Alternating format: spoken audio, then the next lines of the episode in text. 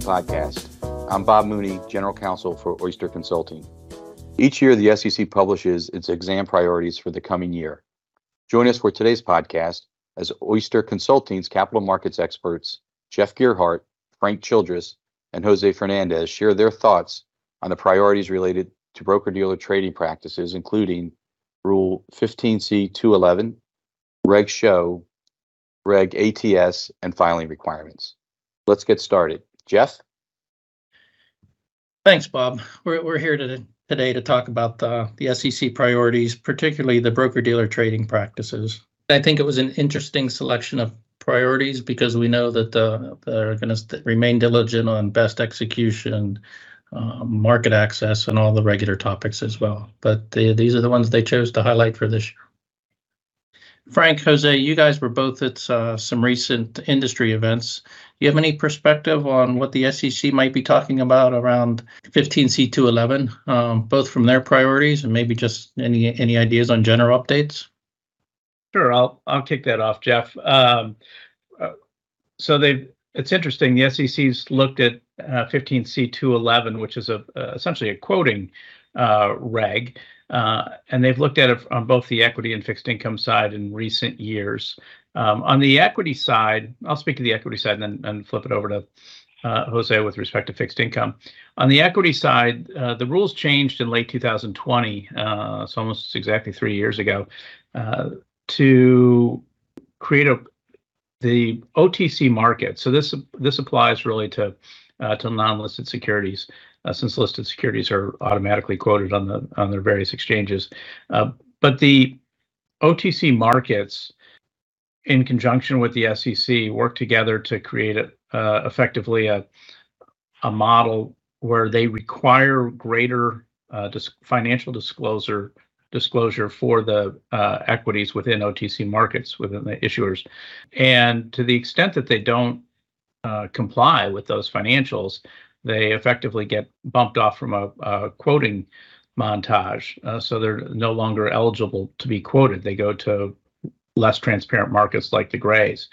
So this this rule effectively uh, largely eliminated the rule for wholesalers to fill out the 15C211 form because OTC markets took it upon themselves uh, to serve as a effectively a warehouse for those financials and that they would be the entity for publishing the quotes.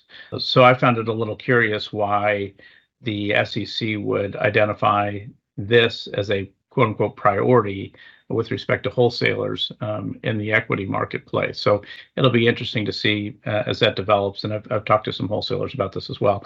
So almost exactly a year ago, uh, the SEC reached out to attempt to apply this long-standing equity quoting rule uh, to fixed income securities because they were considered OTC uh, on an OTC market.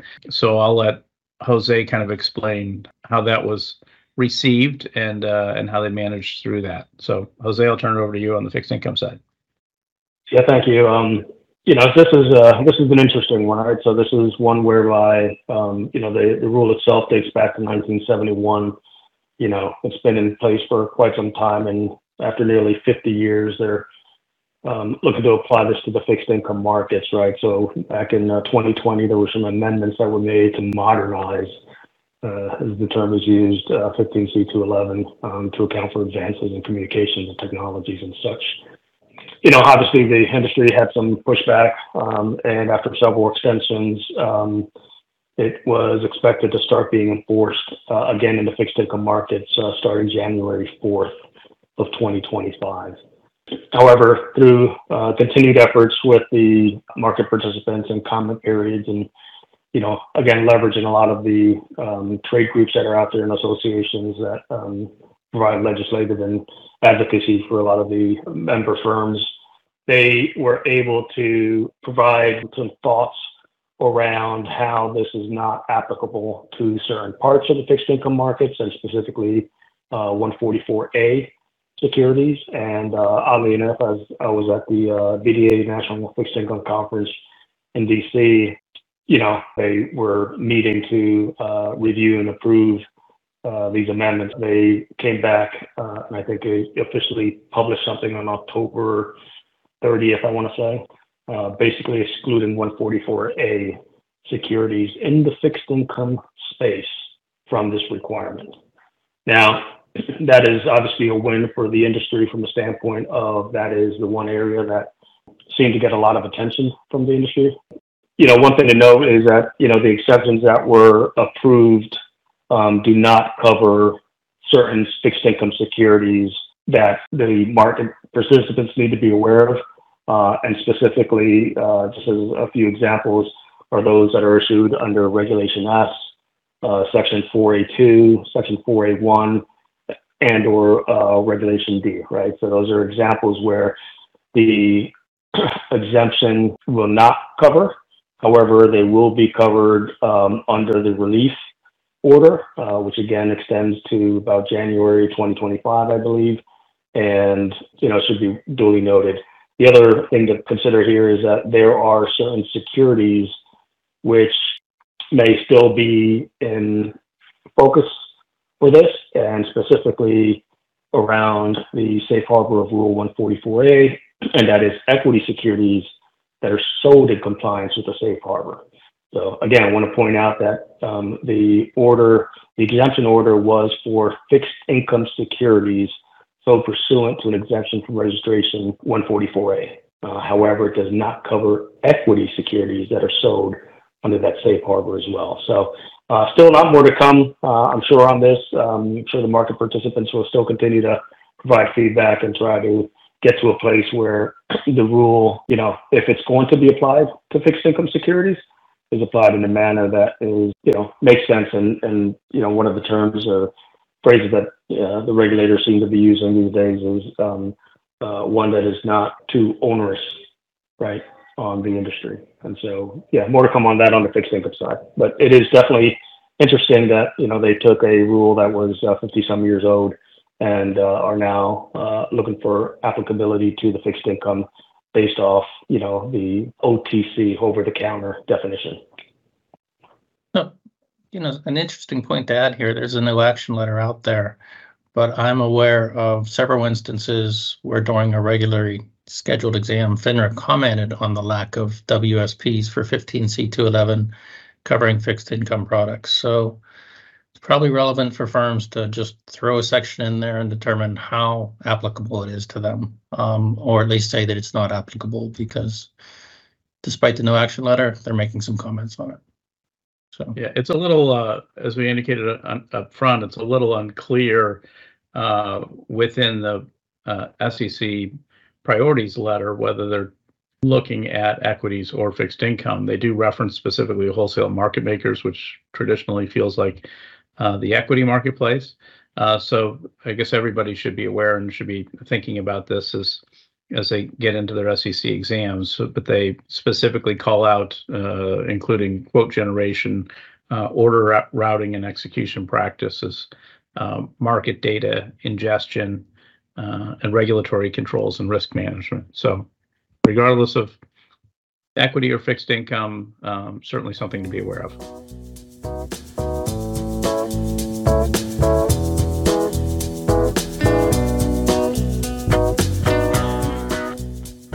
So uh, one of the other topics, if I can uh, kind of uh, switch gears a little bit, um, still kind of in that equity space, but uh, you know, is Reg SHO, um, which again made the list and a continued focus of the SEC. Uh, I think if uh, memory serves me right, I think there's 14 or so AWCs between January 2022 and September of 2023, often resulting in significant dollars as far as fines and, and sanctions. Uh, SEC mentioned a focus on aggregation units. Uh, any insight there? Yeah, um, you know, I, can expand a little bit on that if you recall from Reg SHO, there's a requirement for a firm to determine their net position in order to mark a sale transaction as a long sale, short sale, uh, unless you're you're under the market making exemption. Well, for large, complex organizations, that can be quite a challenge. An aggregation unit actually gives you the ability to define a unique trading group and determine your net position based on that what we're going to call an aggregation unit. So it makes a lot of sense. It, it can be really efficient. But the key is to qualify, a firm must first have a written plan or organization in place to define that that um, trading unit, and that includes the objective um, and supporting why it makes sense for them for that group to be separate from the other groups. If if and when a firm does that, whenever they're doing trading, they just focus on that individual group to determine their net position. Now, a couple requirements that are, are key here. All traders that are within that unit must be trading the same strategy or have the same objective.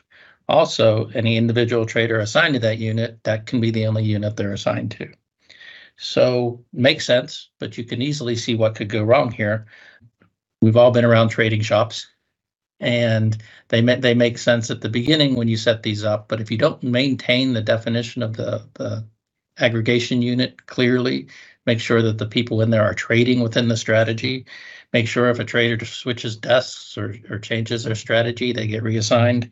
There's the potential to corrupt the aggregation unit, if you will which then would become a violation of reg SHO because you wouldn't be determining be determining your net position. So it can be complicated. This is a way to simplify it, but you need to make sure that you're you're keeping that unit well defined. You know, periodic reviews. You know, I I think it could easily be incorporated into um, a review of risk limits, trading mandates, uh, any any other type of normal committee review or process review. So I can see why the SEC is focused on here because it does have the potential, like anything else, to be not, you know, in, in the front of your mind and changes happen you don't, and you don't keep it current. Yeah, no, that's that's great insight. Now, what about the? Um, uh, I, I believe there's some locate requirements. You know, what, what's the focus there? Yeah, the uh, so the locate requirements, and this this ties right into the SEC's 2000, excuse me, FINRA's 2023 examination and risk monitoring program requirements. And they do a good job of outlining some of the issues related to locates. But sort of the old practice of just having a firm's name documented within a locate is not going to uh, apply. You need greater detail on on what the uh, what the locate is, where the locate's coming from. And they also within FINRA does a nice job within their findings and effective practices with kind of really laying out where, where they're targeting. Uh, so within their findings, they found that uh, sort of impermissible use, reuse of locates. So there's FAQs that address this that are certainly available to you, but the sort of effective practices would require the supervision of any kind of reuse of locates. Um, and that includes the developing appropriate policies and procedures um, to make sure that you're in guidance with what they refer to as a uh, question 4.4, the uh, reg SHO, SEC's reg SHO FAQs. So using hard blocks and on threshold securities or easy to borrow lists um, as limits for on reuse um, and to make sure that you have systems checks to allow uh, reuse only in securities that are deemed easy to borrow. Um, so these are just standard blocking and tackling documentation that you need to have in place. Um, and FINRA, both FINRA and the SEC do a pretty good job within their FAQs and their and in FINRA's report on giving you some good guidance uh, on how to manage your uh, locates. Frank, this is um, I like the term blocking and tackling. This is pretty basic, right? Firms should have this embedded in their technology in their OMS. It should be normal process. Yeah, absolutely. I, I think the the uh, uh, I think virtually all OMSs at this point have the ability to capture that and document it. And so, uh, if you're not already working with your OMS to make sure that that's in place, that's that's something you should think about. Right. Um, uh, from from my review of prior AWCs, things of that nature, where things go wrong here, usually a change management type event, where they, they may be updating the technology and sometimes then a code could change and and maybe uh, a short sale is not correctly flagged, so then then the technology control doesn't automatically require the locate or the locate information. Some basic things like that. So focusing on change man- management controls, I think, is key on this topic. Uh, otherwise, you're it's really not something that you should screw up, um, and it certainly is not something you want to make a mistake on because it'll be get expensive.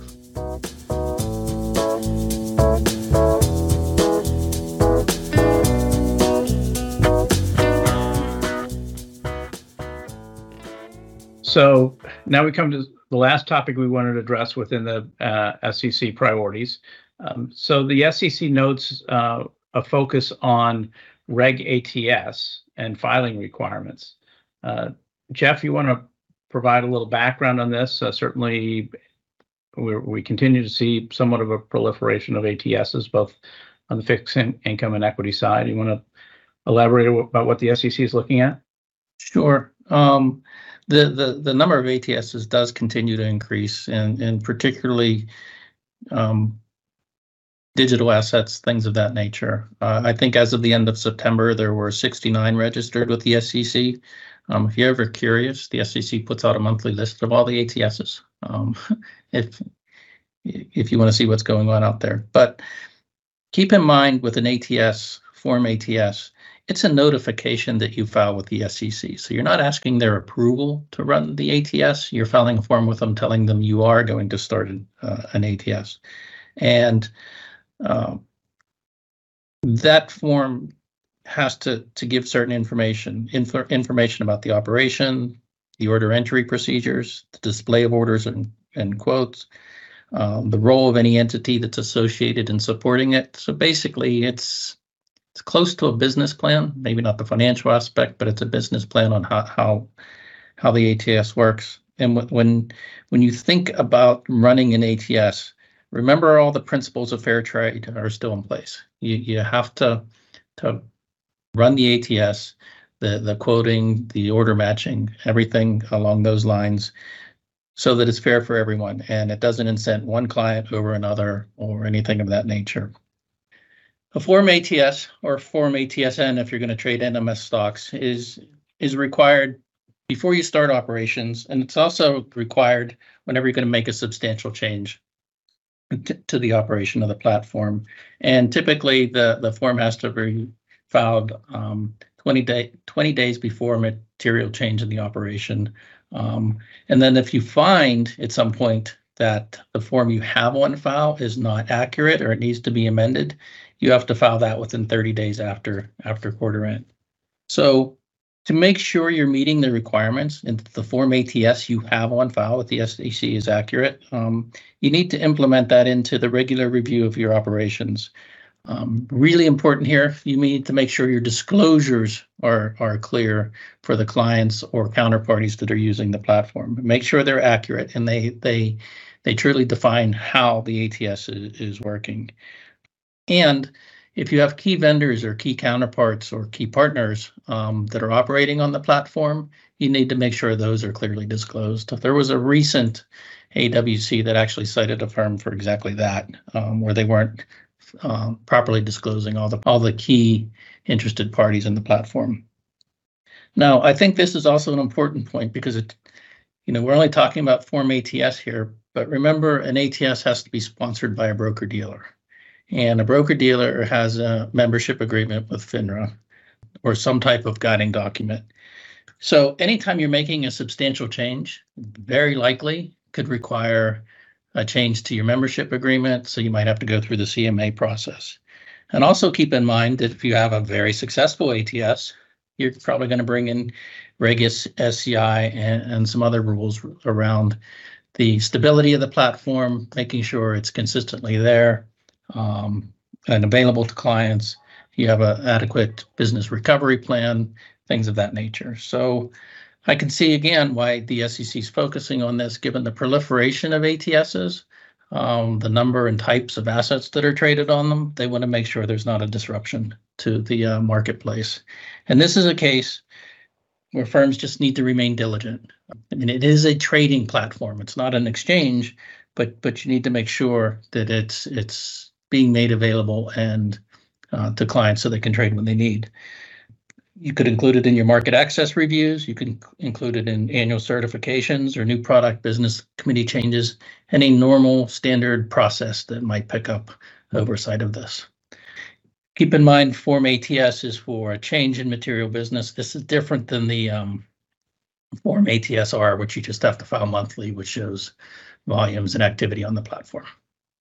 Yeah, Jeff, I was just going to say, um, you know, one thing to add, and you touched on this briefly when uh, you mentioned that the uh, ATS, one of the requirements of ATS is that you do not prohibit or limit access to in a discriminatory discriminatory manner, right? And so this all comes under uh, 301b5 uh, and within the Reg ATS which is otherwise known as the fair access rule. But one other point I want to make with regards to that particular provision is that you know a firm once they exceed the significant percentage of overall trading, right, to five percent, they have a requirement, right, to have uh, written standards for granting access for trading uh, on the ATS, right? So um, I think if you, uh, as you were mentioning, AWC kind of came to mind as you know one whereby um, the findings were that uh, they failed to establish written standards for granting access to the ATS. So um, you know it, it, kind of speaks to the granularity in which this uh, particular rule and uh, some of the provisions within it outline. Uh, but it's certainly worth noting that, um, as with anything else, right? you have you know written supervisory procedures you have a process right all that needs to be documented otherwise you know kind of opens up the firm for potential scrutiny from regulators or other other bodies so i just wanted to point that out so so those are the priorities the sec uh, published recently and i think they're continue to be focused on a lot of other topics such as best execution and market access. Uh, in, in, our role with Oyster as consultants, we are actively engaged with a lot of our clients and get direct feedback on the questions they have from the SEC uh, and or FINRA, whether it's a, a unique, specially focused review or just a, a, standard review. So we see what's happening and we, we can help you respond to these questions, set up best practices, and hopefully not, um, but remediate, remediate any issues that, that come up feel free to give us a call, even if you just want to chat on the topic. Thanks everyone for listening. If you'd like to learn more about our experts and how Oyster can help your firm, visit our website at oysterllc.com. If you like what you heard today, follow us on whatever platform you listen to and give us a review. Reviews make it easier for people to find us. Have a great day.